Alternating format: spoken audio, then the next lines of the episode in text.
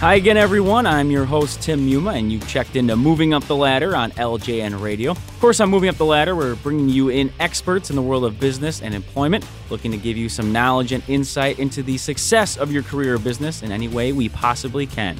This is actually part two of our interview with Ron Baker, the founder of VeraSage Institute and a well respected thought leader who actually had a couple articles on LinkedIn about replacing the performance appraisal that were extremely popular. A bunch of views, a bunch of comments, so we decided to talk to him about that exact topic.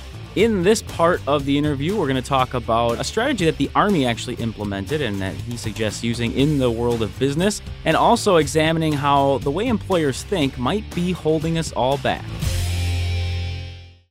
moving forward with another strategy that you brought up, you know, sort of this alternate look and alternate uh, use of, you know, getting rid of the performance appraisal, as you as you stated, is the idea of uh, it's actually taken from from the army, if I recall correctly, and as you mentioned, uh, I guess can you summarize what this is and, and, and what this looks like in terms of a, a strategy for instead of the performance appraisals? Yeah, it's called the after action review, and the Army did implement them after the Vietnam War. Okay and it wasn't it wasn't implemented to uh, improve performance. It was actually implemented to improve morale hmm. after the defeat of the Vietnam War. I mean, the U.S. Army was in a very low point of morale, and they thought that the AAR would really help them institutionally and uh, on a morale basis. But what it let me give maybe an example would be the best way to illustrate the AAR. Sure. If you're an Army platoon and you're assigned to go build a bridge now you've got the Army manual, and the Army manual gives you all the specs for the bridge and, and you know everything that you're going to need to do. And obviously, there's going to be a lot of tacit knowledge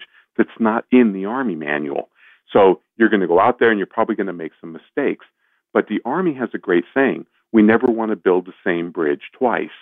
In other words, if we built it once, then we we we capture those lessons. Mm-hmm. So rather than just running out and building the bridge, the first thing now that the Army does, the personnel assigned, would be to go into the Army's intranet and read after action reviews from other platoons who have built a similar bridge. And they'll they'll read things like, well, you know, the Army manual says to use this screw here and weld here, but don't do that. We found a shortcut. Do this instead. Okay. That's you know, that's all that tacit, sticky knowledge that's really hard to gather. Mm-hmm. So the the Army does an AAR after every major assignment. I talked to a a, a person who was stationed in Iraq three different times, and he said, "Oh, geez, AARs." He goes, "We AAR changing the toilet paper." we're, we're, you know, they're absolutely fanatic about them. I mean, they're really part of the Army's culture now, and they ask four questions. So everybody who worked on an assignment in the Army, whether it was, you know, going out and clearing homes or looking for terrorists or IEDs or whatever it might be, they all come back and they do an AAR. And there's no hierarchy the hats come off and are put in the table face down, meaning that you know a general is is even with a corporal. Right. Right. But everybody involved is involved in this AAR. It's not a blame game. It's a learning tool. And the Army asks four questions. What did we expect to happen on this mission? Right? Because we all make plans mm-hmm. and then, you know, the Lord chuckles and and and reality intervenes. Uh, and then the second question is, and what actually happened out there, which the Army calls the ground truth.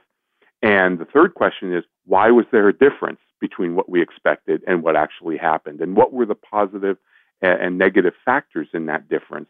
And the fourth question is how could we do it better next time? Sure.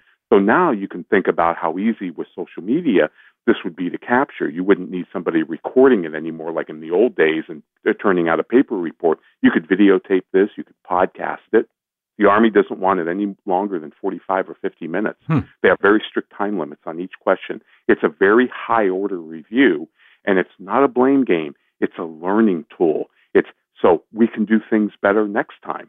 So, it, you know, rather than just doing and moving from one thing to the other, mm-hmm. the Army actually steps back and reviews what it's done and sees what it can learn from that. And if you look at all great companies, Toyota, I mean, the, the, the Toyota way is a you know uses after action reviews. In fact, they use before action reviews as well to try and figure out things before they start. And it's a very effective knowledge tool. In fact, Tim, I believe it's the most effective knowledge tool ever devised by man. If you're serious about creating a learning organization, then your organization should definitely utilize after action reviews. I don't care what you do about the performance appraisal, but I think the AARs are an incredible tool by themselves. I mean, I, I, have to agree. Just it sounds like it sounds like it would work perfectly in any environment. As, you know, whether it's the army or it's in this knowledge uh, workforce that we talk about. Uh, when it when it comes to this, I mean, you mentioned a couple of you know you mentioned Toyota as being a, a, obviously a big name that uses something like this. I mean, how do you convince an organization to take this on? I mean, I, you know, I would think people talk about time in this instant, and maybe it's again this idea of uh, you know employer and employee, and, and there's a factor. Uh, where would you start in sort of trying to convince them that this is really a terrific way to go? Yeah, and, and, and it's a tough sell. I mean, even the Army had uh, a hard time uh, incorporating it into their culture because it really sure. is a cultural change. And in fact, I read an account of the Army general who actually implemented AARs in the Army when he retired and went into the private sector. He started working for a company, and on the shipping dock, he told the guys, "Hey, I want you to do AARs," and they all kind of looked at him and said, "Do you want us to talk about it, or do you want us to ship product?" And he goes, "Well, I want you to do both." I mean, to him, there was, you know, there was no difference between the two, but to them, one was doing and one was sure. sitting around wasting time. So I think one of the biggest obstacles to implementing after action reviews is you know, they're hmm. quote unquote non efficient because you're just sitting around talking mm-hmm. about what you've already done. And yet, they're going to make you not only more efficient the next time that built that bridge is built, they're going right. to make it more effective, uh, which you know is the unseen consequence that you don't see by investing the 40 minutes in doing the AAR. So it's really hard to get organizations to do these. I mean, this is why I think one of the reasons knowledge management has failed in a lot of companies because we give it lip service, but then it kind of turns into a document, a glorified document sure. management program. And AAR is not a document management. It's capturing real tacit knowledge from people's minds. And that makes it very, very you know, low bandwidth, and and and uh, uh, from a time standpoint, you have mm-hmm. to invest some things into it to get it done effectively. Well, it's it's interesting because obviously, you know, we had that conversation about effectiveness and efficiency, and, and as you said, you know, you bring it up here as well. Do you think there's still this mind frame that uh, that we are all in this production workforce as opposed to knowledge? Because that's what it sounds like: is get it done, move on, get it done, move on. Whereas you're bringing up with the idea of you know effectiveness and, and taking a step back I mean, is that where the, the gap is? Have we not really formulated that sort of way of thinking yet? I don't think we have, Tim. I seriously don't. I don't think our organizations are built for knowledge workers. I, I you know, they were designed, and a lot of the management tools that we use, ROI, budgeting, all this nonsense, were all designed back in, you know, 100 years ago in the Frederick Taylor scientific revolution, Henry Ford, you know, factory days. And we're just not a factory economy anymore. I mean, look out the window. You don't see many smokestacks. Uh, we're knowledge organizations, and yet our organizations have not kept pace with the change in the economy.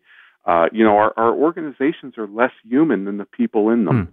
I don't even know what to say to that. I can't necessarily disagree, but uh, I mean, it, it does belabor the point a little bit. So, uh.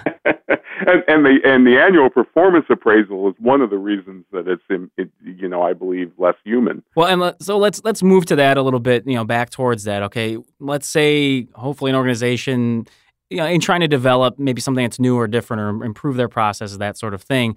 They but they don't want to jump into any of these ideas fully. They don't necessarily you know they're afraid or they're they're just not sure if it's going to work are there certain smaller aspects that they could take from these and and maybe implement them as sort of that that small step in moving forward i guess what would you sort of advise there if they're not willing to to scrap the the performance appraisal completely and, and jump into these other strategies great question because a lot of a lot of companies won't obviously jump on this change i mean i have i have no illusion mm-hmm about yeah. getting rid of the performance appraisal process. I think it's not going to happen, and certainly in our lifetimes.